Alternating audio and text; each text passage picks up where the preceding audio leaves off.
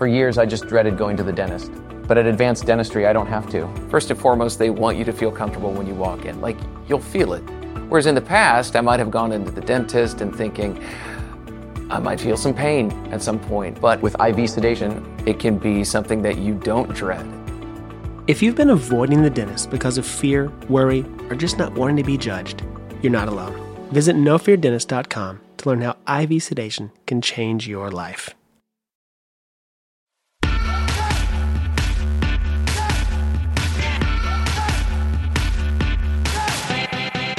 Hello and welcome to Hysteria. I'm Erin Ryan. This week, Alyssa Mastromonaco and I discuss the most Devin of news cycles and chat with NARAL President Ilyse Hogue about Ohio's magical new law and what is to be done when we live in a snow globe of tears and lies. Then Megan Gailey, Naomi Ekperigin, and Grace Parra join in studio to talk about the pressure to be happy, what it means to be depressed, and crying about macaroni with too much cheese in it. Then, as always, our hills. Quick note this week we talk about depression, mental health, and the effect that substances have on those things. If you're struggling with these issues, here are a couple of places that can help. The National Hotline for Mental and or Substance Abuse Disorders can be reached at 1-800-662-4357. That's 1-800-662-HELP. And the Suicide Prevention Lifeline is at 1-800-273-8255. That's 1-800-273-8255. Now let's get to the show.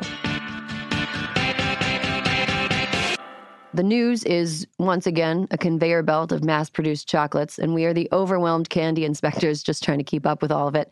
From impeachment drama playing like a TV you can't turn off to the latest in the never ending race for the Democratic nomination, it's tough to keep up with it. So I'm going to call up former White House Deputy Chief of Operations under President Obama and the Ethel to my Lucy, Alyssa Mastromonaco. Hello. Hey, Alyssa. Hello, Erin. So I have a question. I'm ready for it. This is a question that is that it actually has something to do with the news. It, it's like Okay, a real. okay. It's not a stupid like. It's not stupid. Um, what did Devin Nunes think was going to happen? like, I mean, it is stupid. What like- did he think was going to happen? I mean, now Like- it's it's every time I look at look at footage from you know the the impeachment hearings that happened you know a million years ago or last week. Um, you see his face, and now I just hear the like Curb Your Enthusiasm music playing. What is he? What was he thinking when he was up there? You know? You know what I was thinking about? It's like all those times in life, say, I don't know, you're a senior in high school and you go four wheeling with your friends and wine coolers in the rain and you get stuck and have to call the police to come get you. And then your parents show up in the rain under an umbrella and they basically call you the stupidest person alive. Like, what did you think was going to happen when you went four wheeling with wine coolers? I want That's what Devin Nunes did with OMB and some fucking Russians. and and like I want to sit him down and be like, okay, Devin, can I call you Devin? Devin, Devin sounds like an adjective for like the very Devin way he behaved. Um, like I want to be like, okay, walk me through what you thought was going to happen here. Like, did you think you were going to get away with it? Did you think that you were going to nobody was ever going to find out? I mean, I guess maybe he is going to get away with it, right? You know what I want? No, you know what I want? I want the next time your beloved Queen Eleanor okay. eats a plant and then throws up from it. I want you to be like, that was so Devin. And also, what kind of a monster makes so many telephone calls? Like these people who are involved in this Ukraine scandal, um, they talk on the phone entirely too much, like a monstrous amount. Literally. Have you ever talked to, if you looked at your outgoing call log, have you called your entire call log as many times as Devin Nunes called Rudy or OMB or anything like that? No, I do not call my mother as much as Devin Nunes calls Rudy Giuliani. Like that is, and I mean, I don't call very many people very often, but like Jesus Christ. Um, want to move on to another quick story. Uh, yeah, of course. R.I.P. Kamala Harris's campaign. Pouring one out. Pouring one out. Um, what did you make of the news that she was uh, she was not going to be running for president anymore? You know, I was bummed out. I think that she is great on the debate stage. And I actually think of all the people running, she would have had a really good chance against Trump, specifically on the debate stage. But like, money's money. If you don't have the money to keep your campaign going, there's not a lot you can do. And it sounds like there were internal campaign issues that Mhm. greatly contributed to this. But, you know, I liked having her voice in the in the in the in the race. Yeah, I um I did appreciate though. I I also think we need her in the Senate though. I I think Agree, she's agree. she's a very good senator. She's great on the Judiciary Committee, and she also had a pretty good clap back to the president yesterday when So he when he tweet he tried his like little syrupy sarcasm from NATO. Which yeah, of course you have time. You have time to tweet from NATO. Go ahead, dude. Not everything you have time to tweet while you're shunned by all world leaders. Everything is going so smoothly there. You better take it to Twitter. But she responded um, that she would see him at his trial, which uh, is the case since the Senate will be the jurors when uh, the president is impeached. And he is probably, uh, you know, I'd bet some money that he's going to be impeached. Now, I mean, we can. He he'll be impeached, right? Like, I he'll be mean, impeached. after all that Devin behavior from, from the people that So he's just- Devin, so fucking so Devin. Devin. Alyssa, did you see in any coverage of Kamala Harris um, like sexism and racism? Because I saw some people kind of reflecting on her dropping out of the race, and you know, it's it you can't really be a black woman running for office without having that be something that people consider in the way that they treat you. Did you notice any of that? Oh yeah, of course. I mean, we've talked about it. It's um look, it's like even when when I saw this really fucking annoying thing yesterday afternoon, a reporter on television who said, uh this is so bad. He said, you know, one common theme here Kirsten Gillibrand's out, Kamala Harris is out. The two people who, you know, actively took it to Joe Biden, proof that if you're going to go after the king, you better not miss. Are you fucking kidding me? like that was the dumbest take I've ever heard. Yeah. That like if you're a woman and you're going to go after Joe Biden, you better be ready. I mean, but the whole, but no, of course. And it's like, but also yesterday they were, the thing that was, I think, most infuriating is that all of these reporters who had not been especially charitable to her all these months were talking about her dropping out and not even referencing the fact that she's a black woman Mhm. right? That it made it harder, that there were more barriers, there were more hurdles. Um, they were just like, oh yeah, like she, you know, didn't make it, but but she was a great candidate. Well, you could have said that when she was actually a candidate. Yeah, she was she was a boundary breaker, and that's something that you shouldn't gloss over at all. Yeah, we definitely haven't seen the last of Kamala Harris. It's not like she's you know going to the the land where the sun never sets in from like the Hobbit land or whatever. I don't know. She's like going to be around, and we're going to see more of her, and she might even run for president again someday, which would be cool. I mean, she's pretty fucking young. She is pretty fucking young. Good for her. Uh, Alyssa, this week Mm. I was, um, you know, impeachment stuff. It's happening. It keeps happening, and I can't keep up with it. So I was trying to take a break, and I ended up going down uh, an abortion K hole, as one does.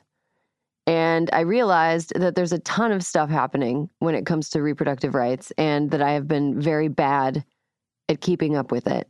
But because I'm so overwhelmed, Alyssa, do you think that this would be a good time to call in some reinforcements? How about Ilyse Hogue, Oh president God. of NARAL? I love hearing from her. Let's talk to her. Let's call her. Send out the bat signal. Okay. The Ilyse Hogue bat signal. Hello, Ilyse. Hi, Erin. How are you? Milady, it's Alyssa. oh, my goodness. Hi, Alyssa. We have some questions and Okay. we hope you have some answers because this is a world of confusion that we're living in. I definitely have some theories. Okay. Good. Theories work. Theories work. Okay. First off, thank you so much for joining us. My first question for you is, uh, you know, you're quoted in the in a New York Times piece that ran recently uh, about the fracturing in the uh, pro uh, abortion access movement. And uh, I want to know what you made of the piece as a whole, and specifically what you made of the really cocky quotes from anti abortion advocates um, about the movement destroying itself. Yeah, I mean, look, I think that there are some questions that we should examine in the piece about what's the state of access and how do we best assure that um, all providers who do create access across the country have the resources that are required for them to serve all of their patients. And I think that's all great. Um, I think that, you know, I wrote this on Twitter. I think it's like kind of annoying when they get into the like, oh my God, look, not everybody gets along, which is true of life and true of all movements. And you muddle forward. And in fact, this is a movement that has worked very well together for a long time, but movements are messy. Mm-hmm. Um, and I think they glossed over and, in fact, completely let the anti choice movement off the hook by treating them as honest brokers, um, it, which they are very much not. And, you know, the paragraph that I was really drawn to was partly um, the sort of gloating tone of Penny Nance, who runs quote concerned women of America. Um, certainly, they're they're feeling kind of crowy and gloaty, which is really overambitious of them, and we can talk about that in a minute.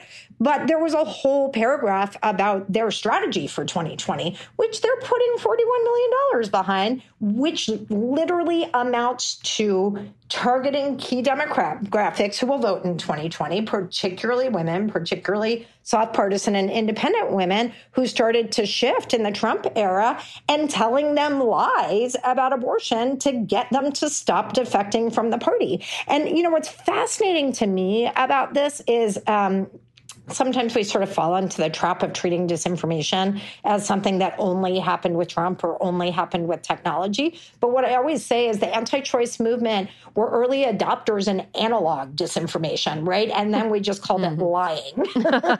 and the part of the way that they have made such progress when their agenda itself is deeply unpopular is by telling lies, which are actually quite dangerous because a lot of them are about medical information where we most need the truth about what's happening. And this 2020 election strategy is absolutely no different. And that's the piece we should all be paying attention to is how do we actually secure abortion access for every person in this country that needs it by beating back a dishonest, cheating, and lying anti-choice movement.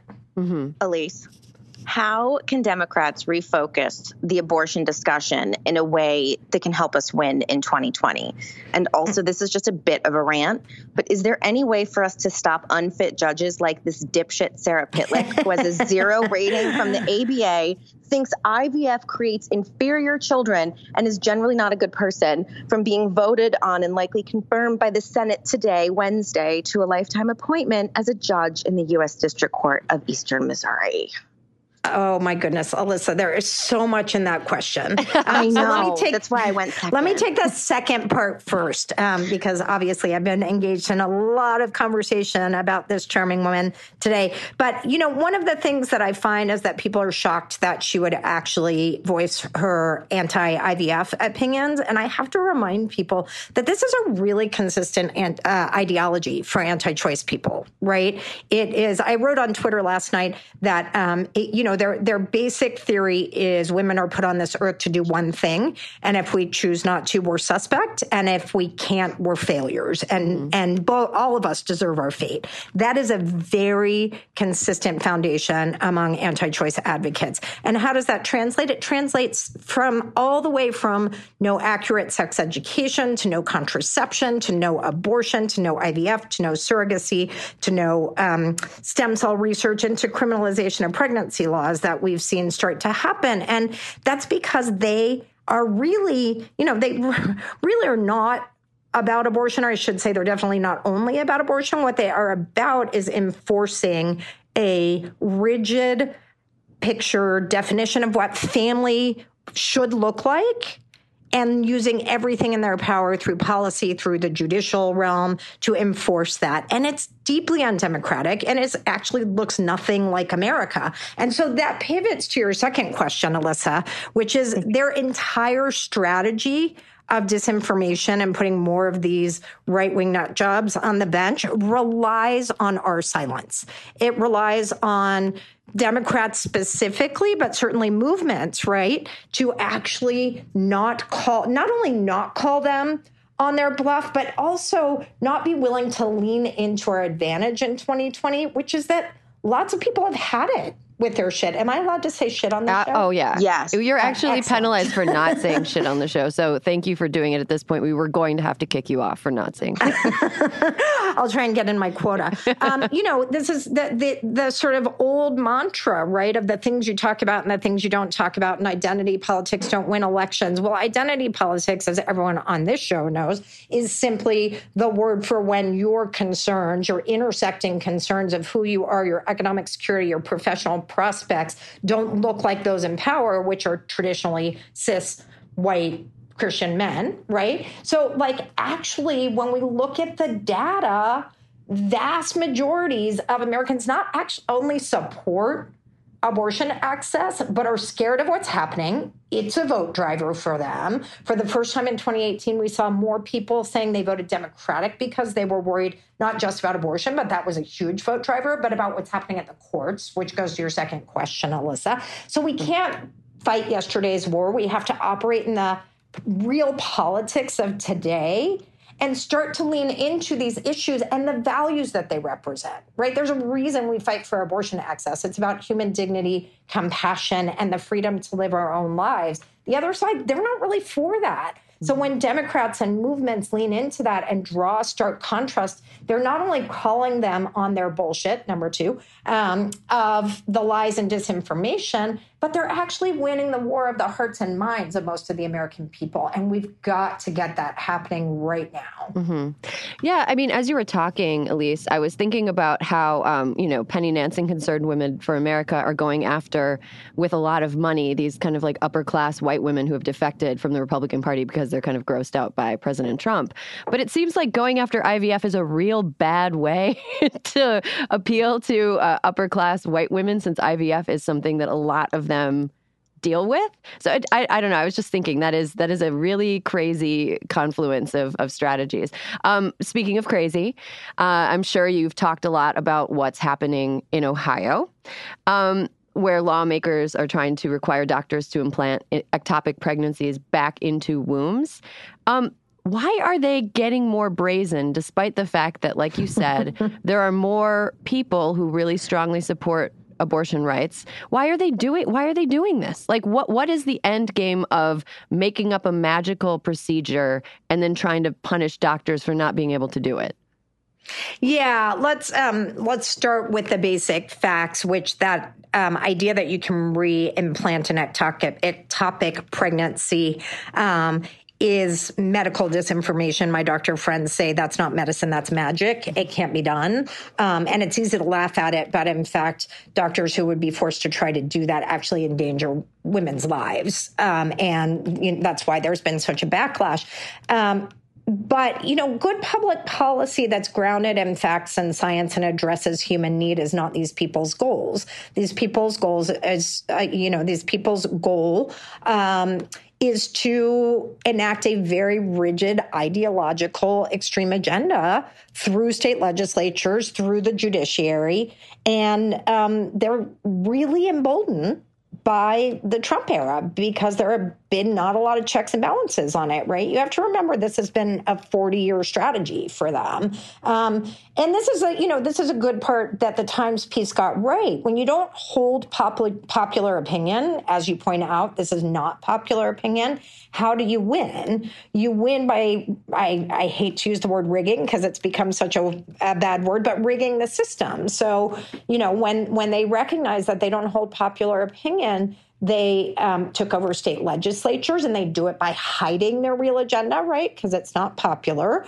Um, and then they gerrymander and then they pass voter suppression laws and they use disinformation. And because that has been such a winning strategy for them, and look, we're we're also complicit because we've let them do that in silence for too long.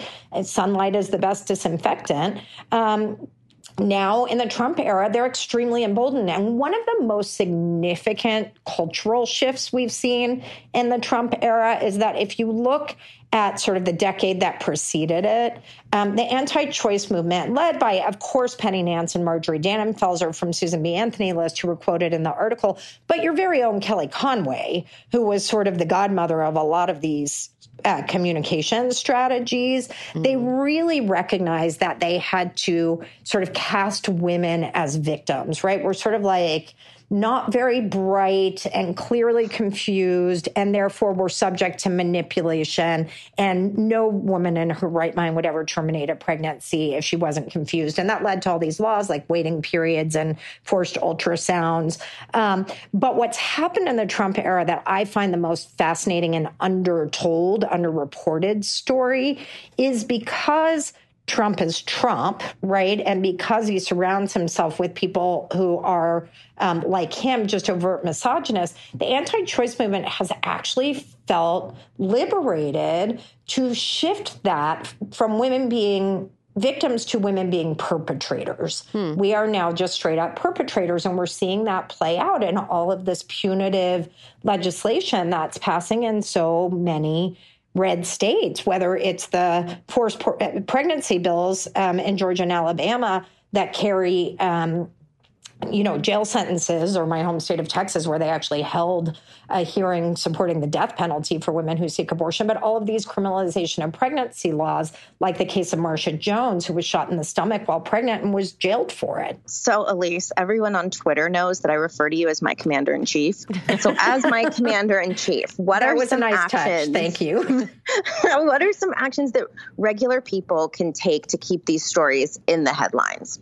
It's the basics, right? And it's just that we have not enacted the basics at broad scale on the, the issue of abortion as it's related to misogyny, as it's related to punishing women. So it means talk about it. It means demand that your media talk about it and talk about it in ways that actually exposes what the other side does. It means asking any candidate who is seeking your vote for any public office from you know i hate to use the the cliche dog catcher all the way to president to actually talk about what they will do, what is their position, what are their values, and to call out the other side. It's writing letters to the editor, it's showing up for hearings.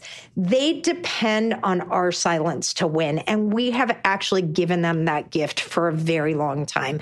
I think, you know, not just women across the country, but the progressive movement and the Democratic Party and the candidates are waking up to not just the real threat, but the opportunity of actually just embracing this mantle of freedom and equity and equality for women. Um, but we need more of it, and we need to do it by modeling it to everybody we expect to do the same.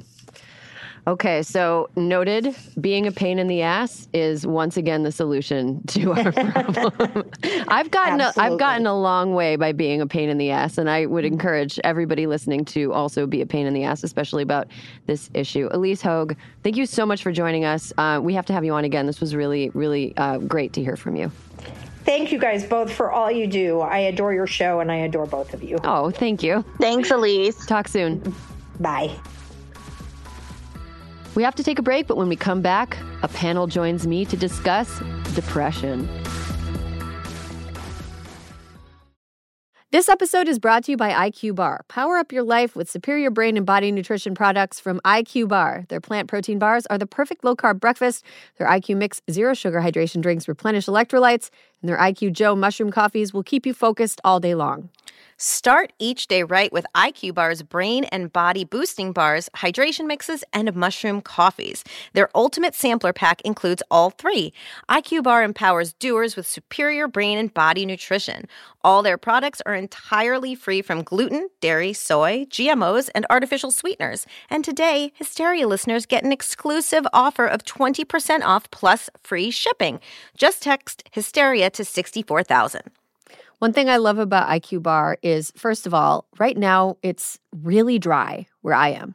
Oh, okay. It is hard for me to stay hydrated. I, I just like I, I'll just be going through my day and I'll be like, why am I so like parched? I'm parched. I'm in a bad mood. I feel like I'm gonna pass out. And it's ah, you gotta drink some water. You gotta stay hydrated. I really like their IQ Mix Zero Sugar hydration drinks because it allows me to rehydrate myself at a time when I feel like the atmosphere is trying to take all my moisture away. Well, and sometimes you need more than just water. Sometimes you need more more than just water. I also love IQ bars because I love a portable breakfast. I love a grab and go breakfast, no dishes. Love something I can walk around holding and eating. I like something I can eat in my car without endangering the lives of me and every other motorist on the road. A breakfast burrito, not not the safest thing to eat behind the wheel. IQ bar, go ahead and do it. Good for you. Great ingredients. Helps you stay focused and alert throughout the day. And um, yeah, and you don't have to dirty any dishes. Refuel smarter with IQ Bar's Ultimate Sampler Pack. That's seven IQ bars, four IQ Mix sticks, and four IQ Joe sticks. And now our special podcast listeners get 20% off all IQ Bar products plus get free shipping. To get your 20% off, just text Hysteria to 64000. Get your discount, text Hysteria to 64000. That's H Y S T E R I A to 64000. Message and data rates may apply. See terms for details.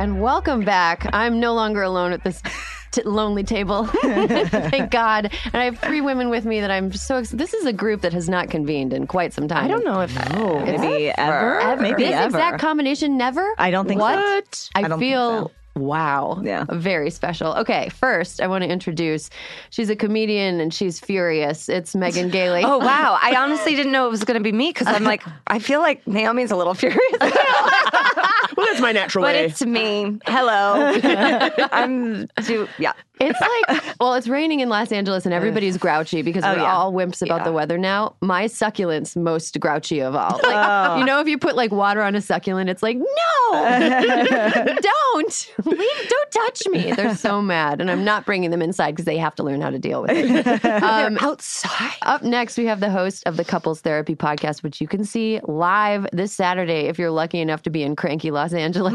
it's Naomi Ekperigin. Yes, and you have to come to the show because Saturday is my birthday. So if you don't, I Oh, will take it wow. personally. I will consider it a personal attack I- if no one appears. I'm very anxious about this. This is like the worst of both worlds for me. To have like a birthday and a show, Yeah. and be like, do people like me? so Well, you'll find out. Well, this will be the test. You'll the litmus find out test. It's a funny lineup. I try my best. Former panelist Kara Klenk is on Yes, it. indeed. Yeah. Deborah DiGiovanni. you know it. I, I memorize. Litter. I told you I have nothing good going on. Deborah Deborah DiGiovanni opened for you that one time I saw you at Dynasty. Yes, she's, a tour de force. So, So funny. funny. tour de force. She's so funny. Her visa just got extended. She will be staying in America ten more years. Thank God. We Thank need goodness. it. We need I know it. a lot today. She's angry but knowledgeable. Furious and educated. And uh, that husky voice you hear. oh, so husky. Back from a long ass break because she had, I'm making sarcastic air quotes, because of her job. She Whatever has, that's What's about. a job? I don't know. It's Grace Parra. Hi guys, it's been a back. long time. And congrats on getting engaged. Thank you. Congrats Oh my on god. being hysteria poisoned. I can't believe it's, I don't know what's in the water here, but it truly is affecting all of us. We're all getting engaged. we truly are. I also need the listeners to know, you guys, again, as Erin said, it is raining in Los Angeles. It is a torrent, okay? Grace Parra has come through with a full 40s curl and wave. I- She's giving you Grace Kelly Latina and a realness. shift dress. and a shift. I show up for my women. I'm you wearing know? a Target sweater. and the fact that you came through with a curl, You know I what I will say? This dress is from fashionnova.com, which I think I, I love love. I love that shit. I love it. So 20 bucks. 20 bucks. She loves it. Yeah. She loves her fast fashion. I always thought it was a scam. I was like, that can't be right. It's it can be a scam, but you gotta you gotta sift through it. awesome. Yes. Okay, we're going to get into a topic today that is like not happy. So we're, Yeah. I mean, but I think it's probably good to approach it when you're in a good mindset. um, and that is sadness slash depression and the way that the holidays sometimes feels like it brings it out. Because this is the time of the year when everyone is supposed to be happy, but also you're supposed to, you're, you're kind of like forced to party a lot, which is like something, if you're not feeling good, it's like the worst thing in the world is going to a party. Second worst thing in the world is drinking alcohol, which is a depressant, but you're con- like, it's just, it's a, it's a real perfect storm. Yeah. Yeah. Um, I personally cried over a, uh, a casserole of mac and cheese because I thought there was too much cheese in it before before I put it in the oven on Thanksgiving. so that's where I'm at mentally. Yeah, yeah. Um, I want to start with you, Grace, because Yeah. you're you've. It's been a while. Um, been a while. What is it about? Do you ever get sad around the holidays? I definitely do. A lot of it is nostalgia. A lot of it is the pressure to feel like you have to be happy around this time. Um, I think that there is a difference between between clinical depression and between holiday sadness for sure. I think those things can become intertwined sometimes when we talk about it, but they're they are very separate. Holiday sadness, though, I think affects more people generally, and I think, uh, I, like I said, I think nostalgia is a big part of it. Um, there's a kind of sentiment that is inescapable. I was at Trader Joe's last night, and I walked into fucking Inescapable Winter Joe's. Wonderland. Yes, Yes. inescapable. And I just couldn't believe, like, if I wasn't feeling particularly chipper at that moment, I was okay at that time. Whatever, just trying to get some fucking grapefruit. I don't know. Um, and I- and I walk in, and it's just everywhere. Every image that you're seeing, the music that you're hearing, the, uh, the ads are all being targeted towards this cheerful time of year. And if you're not feeling that, it just doesn't. It, it's really hard to escape it. It's really hard. Radio, same thing. 103.5 here in Los Angeles is now playing Christmas music all the time. All I want for Christmas is you came on Yeah. yesterday in the car, and I said, "Oh no, Yeah. it's begun. It's begun. I forgot for a minute. Even though, of course, we're in the beginning of December. What did I expect? Yeah. But it's like you hear those tones, and it's almost to me like a horror sting. Yes. That's what it is. Yes. you know? Sorry. Continue, Grace. Tell your story. That's the story. It's inescapable for me. It's hard this time of year for sure. And everybody else is feeling emotional too. And my mom met my uh, now fian- my fiance's family for the first time over Thanksgiving, and it was lovely. But it was a lot seeing the families come together for the first time. And now his family is flying to meet my entire family over Christmas. So whatever we experience over Thanksgiving is going to be like with all the siblings now, and it's like going to be you know twenty times over. So uh, it's it's wonderful. It's emotional. It's a lot. Uh, I don't know how to deal with it though. That's the one thing. uh, I'm sort of just taking it one day at a time. I don't. I'm sure there are guidelines. Do you guys have advice? What do you do? God, I went on NPR once and was the advice giver of how to hol- handle holiday stress.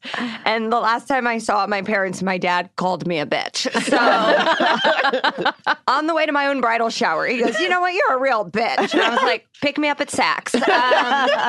Um, there is, I, I, I- I'm, I, you know, I suffer from depression. Um, you? I do. I, I was, right. I was on. diagnosed. I've been in therapy since I was 12. Okay. I actually Yeah, yeah. started seeing a counselor who had treated my brothers for sort of behavioral issues. And then Mm-hmm. he'd been like, I can't handle you. I think I've talked about this before. And then I had to go see a woman who specialized in female adolescence Mm-hmm. and was with her until they had to kick me out. Um, So last week. yeah, I know, really. Um, I've been on Lexapro since I was 16, Mm-hmm. on and off, and it really, really helps me. Um, and I think the holidays in particular, I was at home. I was here in Los Angeles over Thanksgiving, and I ended up getting the flu. And so all I could do was lay in bed while my whole family was together. Mm-hmm. And whether you're estranged from your family or not, not being able to be geographically close to them is hard. And sometimes being geographically close to them mm-hmm. is difficult. As CJ kept reminding me, if I had been with them, I would have been upset too. um, and so there is all that pressure. And, and then I think the holidays adds in financial stress mm-hmm. too of mm-hmm. people want and you and you feel the need to give things to your loved ones because that is like the signal of love at this time whether it is or not. And you're just required to give so much of yourself during this time. And it's it's very draining. I think it reminds us of people we've lost mm-hmm. um, that we cannot be with. Mm-hmm. The closest loved one I've ever lost died five days before Christmas, mm-hmm. and so I think about her even more as the anniversary of her death comes up, and and you just you're never going to have a perfect holiday, but the pressure to portray this perfect holiday because of social media, I think has been just added in past years. And and it's very much okay to go this sucks and i'm actually really not handling this well and i need to do what i need to do and that may be sitting out giving gifts for a year mm-hmm. and Yeah. and people are not understanding of that sometimes but they should be and if they're not then they can really fuck off I mean, you bring something up that's really interesting because all of us none of us are from the city where we currently live. Mm-hmm. And I think in a lot of cases, if you're somebody that's pursued a career where like the hub of that career is not where you happened to be born, Mm-hmm. then you you end up living a life where you're not close physically with your family. And for me, I've I think the last time I lived, I was 18. I moved out of the house. I just turned 18, went to college, and I've not been within like a five hour drive of home ever since. And like my brother and my sister both live close to my parents and like their family they all hang out. Sometimes when I go home, I'm like, I get this feeling like you guys have all been hanging out without me. Oh, You're all hanging Yeah. out Yeah. without me Yeah. so so much. And then I start feeling bad because it's like what what is the solution here? Like were they supposed to like fly to Los Angeles every time they were going to have a hang? like there's there's just no I chose we we all chose to be separate from our families. And I think sometimes that contributes to a feeling of like aloneness Yeah. and Mhm. isolation, even though like everyone is portraying togetherness. It's sort of like you can't really feel together if you've been, you know, uh, hundreds or thousands of miles away from somebody for a really long time. Um, Naomi, I wonder if you experience uh, any sadness that fluctuates with in re- in relation to the holidays and how you handle it. Well, you know, I have um for me a big part of it too. It's not only because it's funny, I feel this in LA. Um, and you know, everyone knows I don't like it here. But for instance, there are a couple things that happen, and for some reason this year it really hit me. Daylight savings hit me hard. It was- I think the sun has been and that's hiding. a big thing to me. And I think, for instance, when it's raining, like I get extra angry. I usually love rain, but there's something for me where, to me, LA's only saving grace is sunshine. And once you take that away, then I'm just in a wet suburb. and so I get real extra, like I don't like this. But it's also. I think a big part of it is like it's dark now. Literally, you got like five good hours to do stuff, mm-hmm. and then it's dark, and that feeling. And then also, a big part of it is just, you know, as I already said, like my birthday, but all of this stuff for me, like I think of December, it's like the year in review. Yes. Yeah. So I think the big part of it too is like looking back on the pr- the last eleven months, being like, okay, well, what did I do? What happened? Was it good? Do I have a resolution now? You know what I mean? Like re- to be like, what's going to happen in the new year and stuff. That affects me so much. The idea, it's like being on the precipice of a new year and feeling like, well, this year's got to be the best year ever. How am I going to make it the best year ever? There's mm-hmm. an added pressure not only to feel like you're wrapping up the year, but that you are amping up to have Yes. the best year ever. Yeah. Whatever you do, make sure that it's the best year ever. and we have no control over those things. Yeah. But we feel like we have to set ourselves up for that kind of expectation, and it's impossible to live up to. It's Yeah. almost like like the Sunday scaries, but December yes, is a month exactly. long Sunday scary. full Sunday scaries. Yes. and like what you were saying though before, where you're like, how do I do deal with family and stuff? My big thing, which I feel like we have to do more of, especially as you were saying, Megan, like you give and give. We have to be comfortable stepping away from everybody because it's not simply to be around family, but it's to be around family 24 7 and these mm-hmm. big group gatherings. And, you know, sometimes Andy and I will just like go get breakfast somewhere else. Like just go leave the house, mm-hmm. let my mother trip over the right place, and then come back when she solved that problem. You know mm-hmm. what I mean? And it's like, and I think sometimes it's like, we're together now. We need to be together. And Yep. it's like, absolutely not. Think about anybody you love the most. Can you really talk to them for more than 90 minutes straight? No. so it's like we all need to like take a very quick break during all of this. And then you can kind of like get your energy back up to be like, tell me that story again, Auntie. you know? I'm someone whose happiness is sometimes tied to how I'm feeling physically.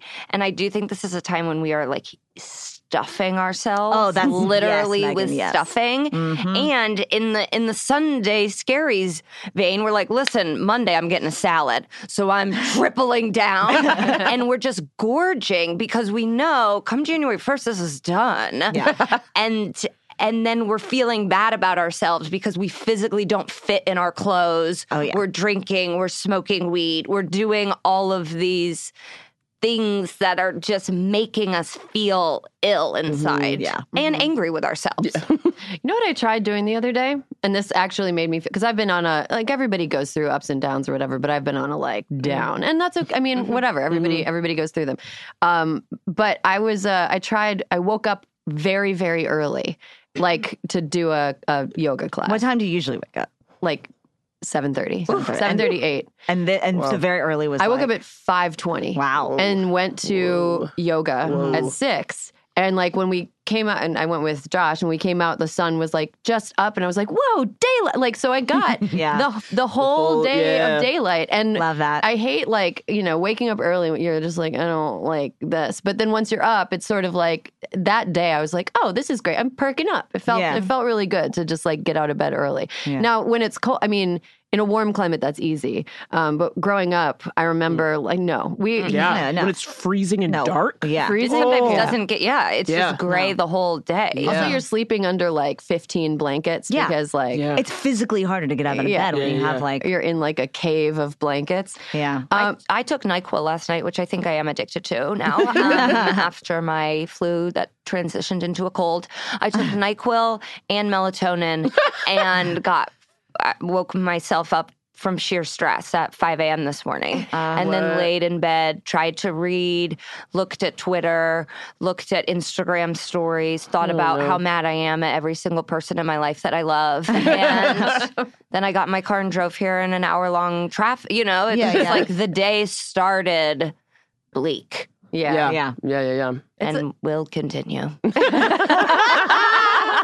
I mean, like like Grace mentioned earlier, there's a difference between being sad and like having a downswing and being like clinically depressed. And I don't want like none of us are doctors. I, I just play one on a podcast. Um, but none of but you know what for you individually, like what is the a moment when you would be like, okay, time for me to go to the doctor?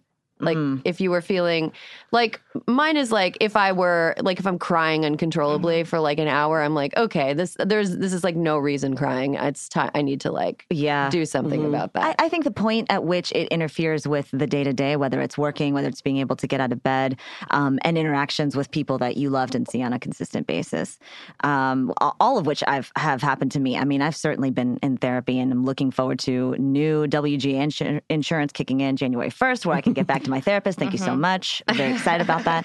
Um, you know, it- it- like, and and that's that's by the way, it should not be something that is. Um, it should it should it shouldn't be it should be very universal for people to be able to go see a therapist but it's tough for people to get to the point where they feel like they can uh, or that they even want to. I mean i know growing up in texas like i didn't know anybody who was in therapy. Mm-hmm. Anybody. I, I mm-hmm. didn't know and maybe that was a socioeconomic thing maybe that was a cultural thing i don't know what it was but nobody was in therapy. But mm-hmm. now i'm at the point where even my my mom my older brothers who were always like what's therapy? That's for like weird rich kids on the upper east side and like television shows.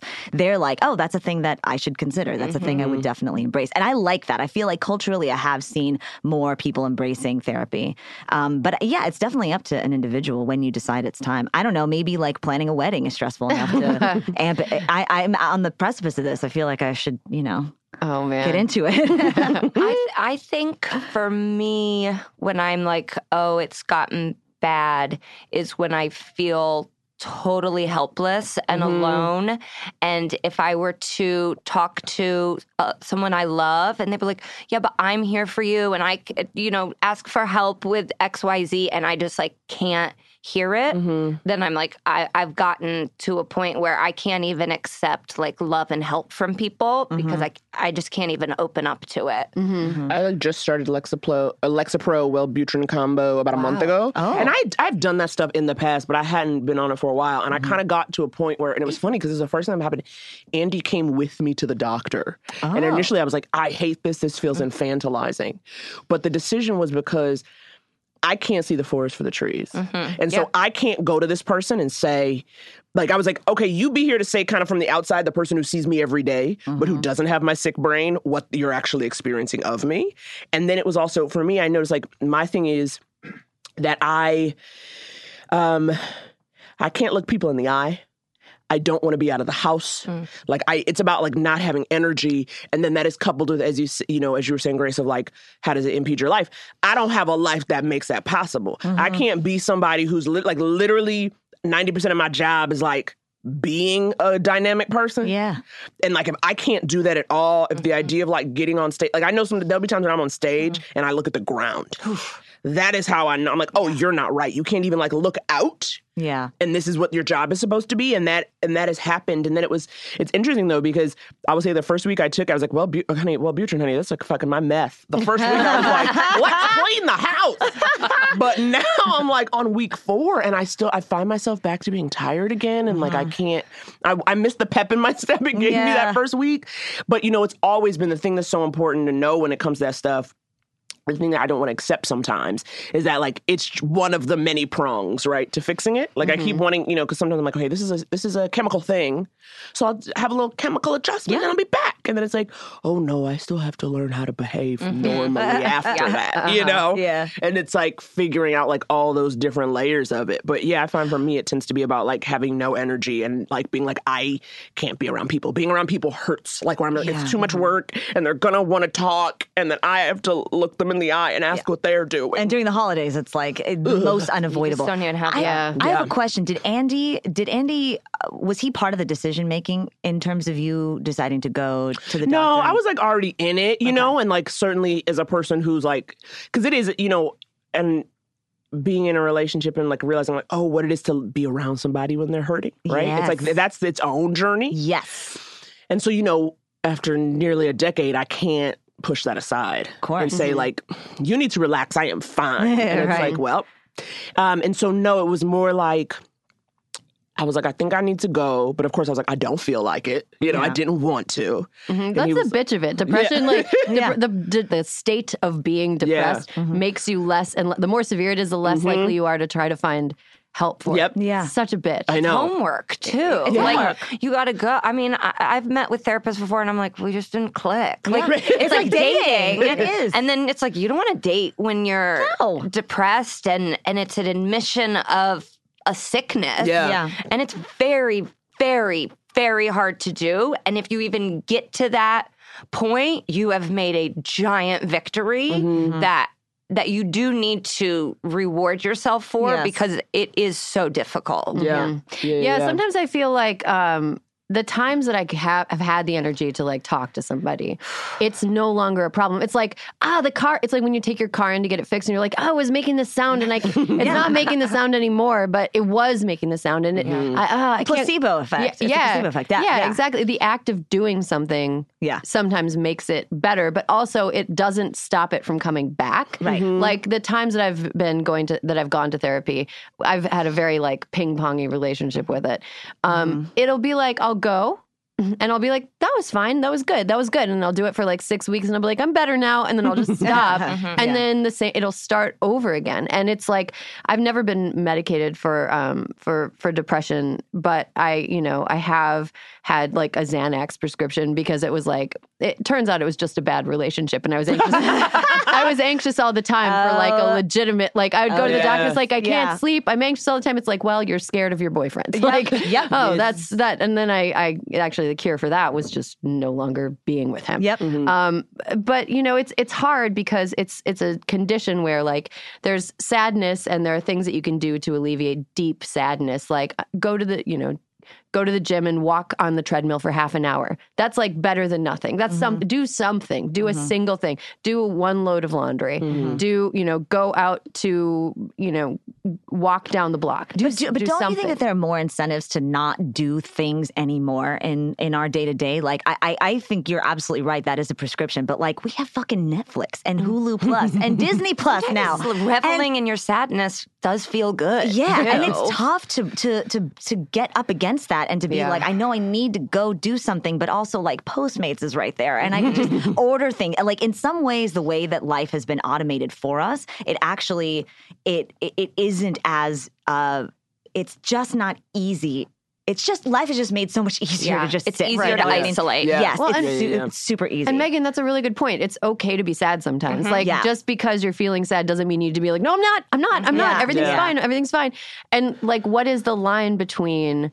I'm, I'm asking. It's not a rhetorical question. I'm asking. What is what is for you the line between being like, okay, right now I am sad. I'm acknowledging that I'm feeling sad. I'm allowing myself to feel sad, Mm-hmm. and the time when you're like, okay, it's time for me to move on to a new feeling. You know what helps is cues from friends and loved ones. Um, that's tough, but and I don't know if you guys have been in the place of having to of recognizing it in a friend or recognizing it in a loved one, and having to gently tell them, "Hey, you know, have you thought about therapy?" Uh, Sometimes that is not met with a lot of that's met with a lot of resistance. Sometimes Mhm. it's not met with with um, positivity. That can be tough too. But listening to cues from people around you. Now, then again, that's I think it, it's an advantageous for people to be in to even have loved ones and close ones who can recognize those signs. A lot of people don't necessarily have that and live in so much isolation that they don't have people who can recognize those signs for them. And that's that's that condition and that state for people is what I fear most, not only for myself, like God forbid that happens one day where I'm somehow living in isolation, but for people who are in society who don't, who just don't have those people looking out for those Mhm. cues. Um, then you really have to be self sufficient, and that's Yeah. tough. I mean, I think what's really good right now is um it, it like this conversation feels very like normal. Mm-hmm. None of us are like I really like all of you. You're all like very functional, successful people, but we all go through shit. Oh, yeah. And I think a really important thing is for people to realize that it is so normal to have abnormal bouts of sadness. Right. Mhm. And like one thing that I've noticed is a lot of art, a lot of pop culture right now is being made about sadness. Naomi, you've been on a podcast that's about depression. The, What is it? The The hilarious. hilarious world of depression. Yeah, and It's, a, it's a great episode. And then I just watched uh, Gary Gulman's The Great Depression, Yes. which is fantastic. Um, and then in uh, Big Mouth, there's the Depression Kitty. Um, What are some of your pieces? Are your favorite pieces of like depression related art and culture? Because it's it's become so good. Like The Great Depression is incredible. It's so funny to me, but it's also there's something about I'm I'm very interested in who we allow to tell those stories. Yeah. And who we allow to be sad because I've definitely felt like because like some of my favorite like I love uh like Maria Bamford. She talks a lot about that, Aparna Nancherla, and like that was kind of her thing. But I found in my own experience of talking about that stuff on stage, it doesn't land well. Hmm. Mm. And I think it does have to do with, you know, what people see when they look at you and what they think of you and how that dep- and how your different sadness manifests. Like I think mine has a very it's an undercurrent of anger. Mm-hmm. Mm-hmm. And I'm a black lady and I have like a deep loud voice and I'm tall and it's not the same as like someone who's like it was so hard to be sad today. You know, where like you're instantly endeared to that person, right? Right. And then they like put a joke on it and you're like, I feel that, you know, or um and so it's interesting because I do feel like we are definitely talking about it more as a culture, but the but the people we kind of let tell the stories at a big level Yeah. are like feeling a little samey Well. I think what's interesting too is the idea of there being performative depression or mm-hmm. performative sadness. Not to say that people put it on, but you know, like those Instagram pictures of people will take of themselves, like you know, it's it's ultimately like an attractive selfie, but they're like, I had a terrible day today, mm-hmm. and everything's so bad, and it's like. I'm not saying you're not sad or depressed, but like you are putting this on for your followers. You need likes. You feel that desire to get uh, approval for what what you're feeling, and that to me is a really tricky area. I think great art can be made and should be made from and has been made historically through through uh, you know f- f- w- with these sentiments in mind but i also think that there's um I think a trend, especially with social media, where we're moving towards people performing out their sadness because they they desire that attention, even if it's not necessarily genuine. Yeah. I agree 100% with, well, everyone, um, with what you're saying, sort of about like the messenger that's allowed. I also think that, you know, we live on a coast and we are in a creative business where our emotions and the things we're going through are very much celebrated. Mm-hmm. But to be, you know, at your insurance job and walk in and be like, I'm depressed, and just like throwing darts at a picture of yourself is probably frowned upon. Yeah. I think that's hilarious. More you people get a raise. it. Yeah. But so it's like y- y- Right. we almost are the luckiest right, because right. we're allowed to have this conversation Right. and no one thinks it's weird or crazy. you can also monetize your break- breakdown. Absolutely. You know, like that's, Yeah. that's a special But gift. I, I've talked about. Oh my God. I remember once talking about how I, they found a lump, and I was just like, well, oh. I guess I have to do stand up. and, and everyone was like, not furious, but I could, and I started crying on stage, uh-huh. which Oh, is like yeah. the most vulnerable, terrible thing you can do. Yeah. And I was just like, no, I deserve this. Like, I, I've given so much. I'm going to fucking cry up here on this stage. But Yeah. people were like, we just want to hear about like boats and like how much you want to fuck your family. Not this. Okay, literally, so a week and a half, two weeks ago, a family friend died. A close family friend died. It was very sudden. She was very young. It was a very, very bad. And I and I did show. I did a show that week, and it was one of those things where it's like, of course I could have canceled, but I was like needing, like I had mm-hmm. done it. Either way, the point being, it was I literally got on stage, but it was that thing where I was like. I was like, I don't want to do this right now. This feels terrible. Mm-hmm. I was like, I wish we were in one of those movies where like a stand up has a breakdown on stage and then everyone gets up and slow claps and they win the big audition. because there is always that like trope, you know, where yeah. it's like, you got a big audition and they like fuck it up because they're too upset. And then everyone's like, we love you anyway. Yeah. Like that was real. That And- vulnerability, yeah. And it's like in real life, absolutely not. like no one wants to sit there and like I'm watch. Charles Yeah. W. Comedy, the president of comedy, and I'm making you my vice president. Exactly. the big the big sick has a very Right, funny that's what I was thinking about scene yes, yes. where he's doing like his JFL audition Yeah, and, and has breaks this breakdown. breakdown Yeah. and he bombs. Yeah, because that's yeah. usually what happens. Yes. Yeah. But it's like, yeah, we're allowed Yeah. to bomb. That's Yeah. that's a part of our process too. But it does feel like there has been, and uh, a big thing I uh, attribute it to is Marc Maron, you know, grandfather of podcasts, but also grandfather of the um, comedy as catharsis, where suddenly I feel like in the last 10 years, there's been this shift to like being real as Yeah. opposed to like this distance observation. I think now it's like, this is my real. And then the other flip side of that is e- then like, you know, just like ironic, detached nonsense. Yeah. Uh, this is not a treatise on comedy. Let me focus and tell you why I'm talking about this. Because it feels like part of that change is people craving that realness. Like I think we as a society, kind of going back to recent, this isolation. Mm-hmm. It feels like you just want people to like be real around you, and like you want to feel connected and tethered. Mm-hmm. And in a world where we could literally sit on our computers and do everything, mm-hmm. to hear somebody say anything about like what they're really feeling is like, oh God, please and thank you, Yeah. please and thank you, because I'm in my room thinking I'm crazy. You know? Yeah, I, I completely agree. Um, but I also think calling back to what Grace was saying is like when we talk about our own struggles with, you know, feeling sad or having it veer into depression or anxiety or whatever, um, I think that like I have to ask myself like what what am I what is like curated and what is real? I think what's helpful is to be like real is to just be like okay this is this is really what i'm feeling. And i guess i'm not doing it in, for the likes. I'm just saying it because it's what i'm feeling and maybe it'll be useful for somebody and they don't even have to like you know what i mean? It's it's a it's sort of a it, it's it's kind of this weird like trick mirror Jia Tolentino style like spiral of like what's real what's not real what am i portraying what what is actually happening.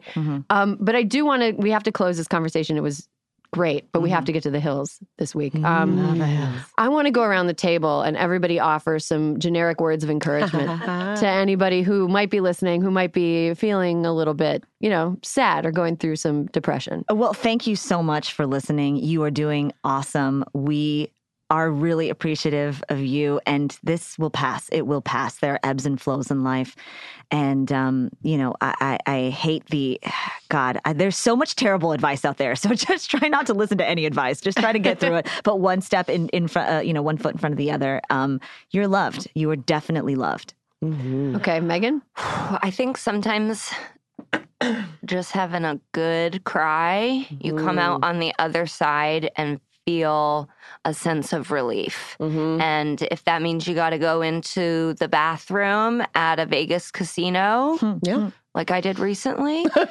I did feel better. And I think it's a good sign too if you have a good cry and you don't come out of it feeling better, that, you know, maybe it's time to try and seek some help mm-hmm, that is around you and I hope readily available.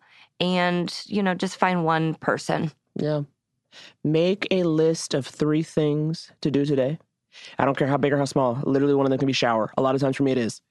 Uh, one of the three should be something for someone or something else. Sometimes for me, that is just walking my dog. Um, And just do those three things today. Just do those three things today. It, and literally, they can be so small, like washing the dishes or folding the laundry that you might have washed a week ago. Um, Do those three things. You will be fine. And when you do them, you will know, like, oh, I can do anything. Hmm, that's very good advice.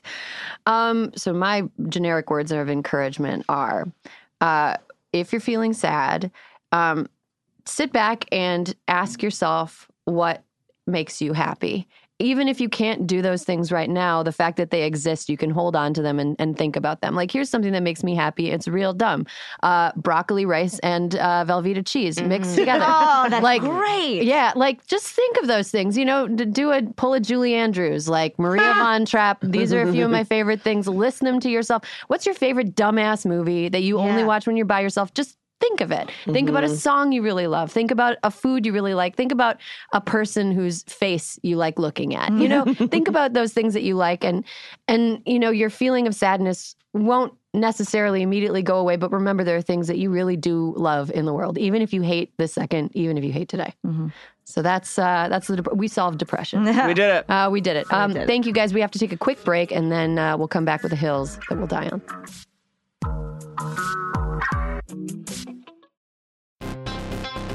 All right, people, we all know the stakes of the 2024 election are high, whether it's keeping the Senate, taking back the House, or stopping Republicans at the state level. If you're ready to make a real difference, sign up for Vote Save America's 2024 volunteer program. And just to make it interesting, we're pitting you against each other. Vote Save America will sort you onto a team, east or west, and you'll compete with a community of other volunteers to maximize your impact on the ground with opportunities tailored to you and the causes you care about. The team with the highest volunteering stats could secure the biggest prize of all, the continuation of American democracy. Head to votesaveamerica.com slash 2024 now and get ready to organize or else. This message has been paid for by Vote Save America. You can learn more at votesaveamerica.com, and this ad has not been authorized by any candidate or candidates committee.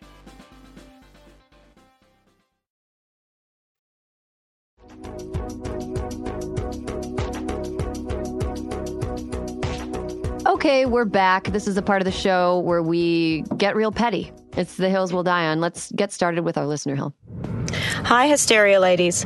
The hill I will die on is that you should never sit down at a restaurant and be given a menu for dinner without also getting the dessert menu. How do I know if I want to have an appetizer and an entree if I don't know if there's something good to have for dessert as well? Do I need to plan to go elsewhere for dessert? I need to make these decisions from the get go. So please, let me see everything you have on offer so I can plan my meal.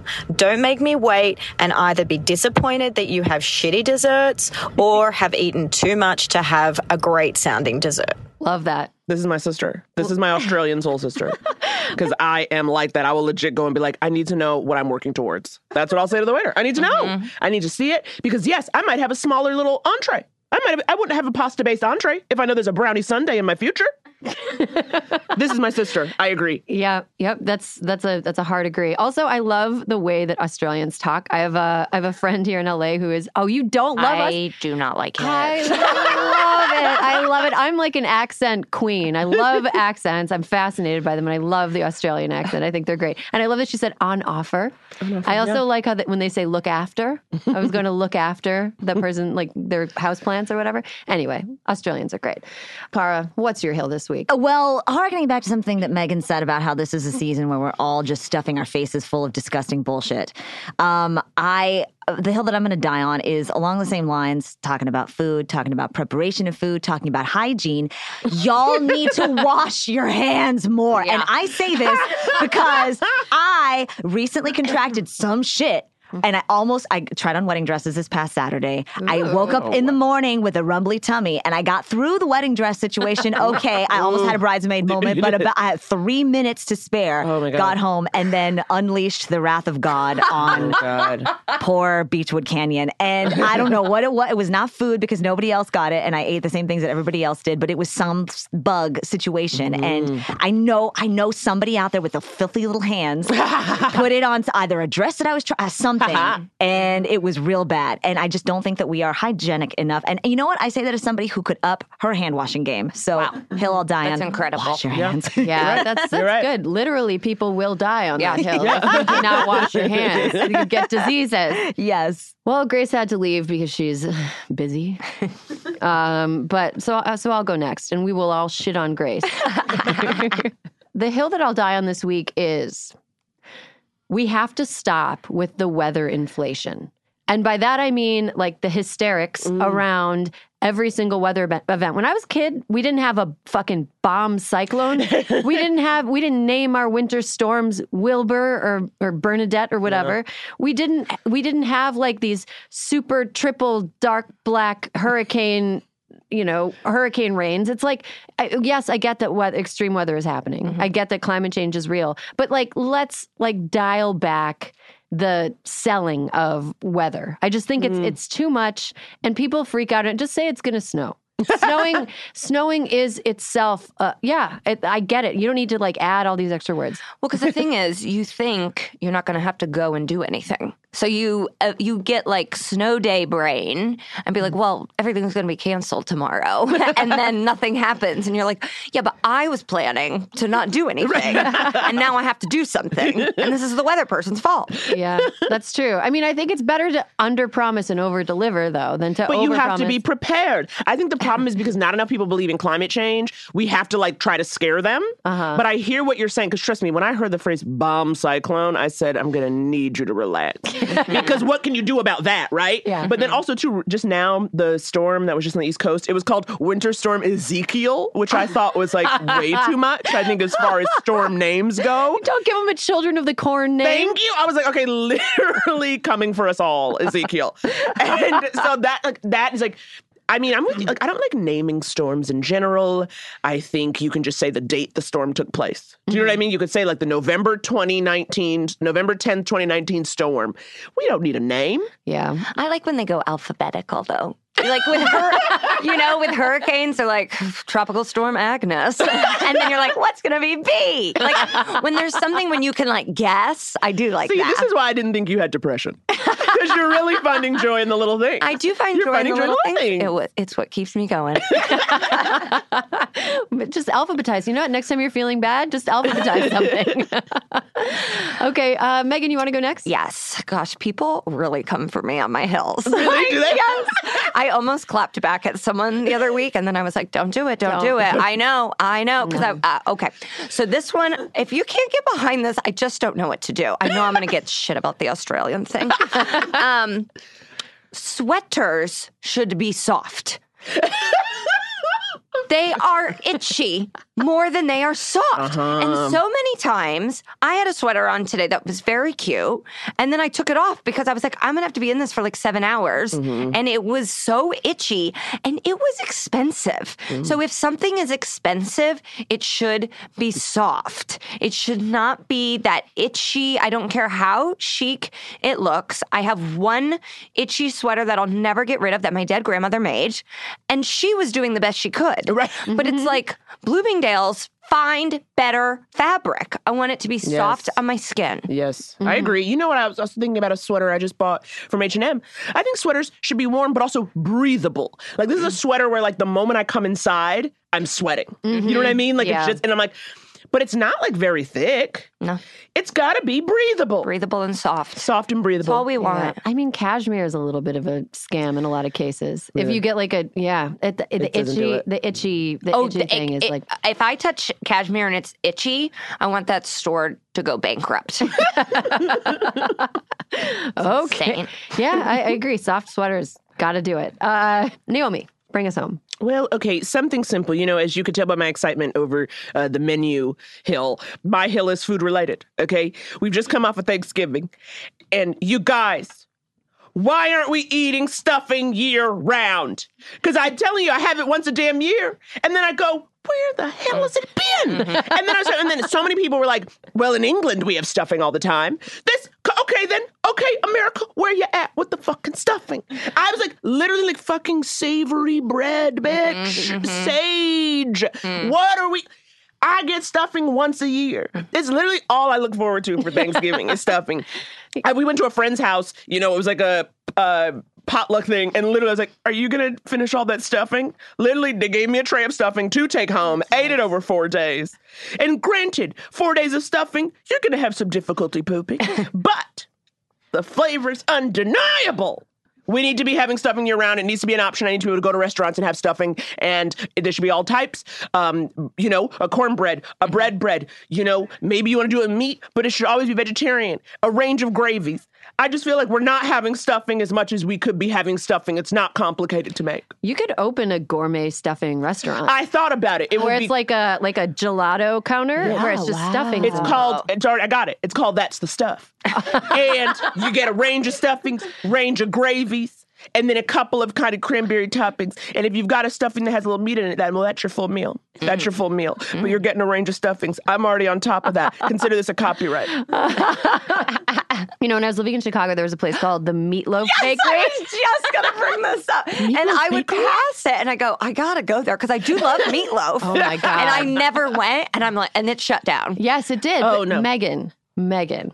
I was dating a guy who lived a block from the Meatloaf Bakery, and it they it's like meatloaf, in the shape of a cupcake. And on top of it, they put little mashed potatoes, Oh. like cheese and stuff. Oh my god, a full meal cupcake.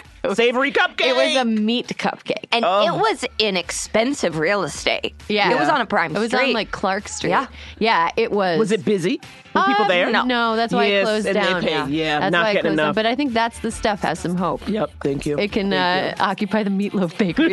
no, do, do it in Chicago. That's a food town. Yeah. people would it's cold a lot. Yeah, You they- need that People would have a whole "that's the stuff" type Shark Tank. situation. We gotta go on Shark Tank. Yeah. That's Oh the my stuff. God, that's the stuff. Um, Naomi, Megan, and Grace, thank you so much for coming by today. Thanks to Alyssa Mastromonaco and Ilyse Hogue for talking about the news, and there'll be more hysteria next week. Hysteria is a product of Crooked Media. Caroline Reston is our producer. Our editor is Sarah Barrett, and Kyle Seglin is our sound engineer. Thank you to Juliet Beckstrand for production support and to our digital team, Elijah Cone and Nadina Melkonian for filming and editing our video content every week. A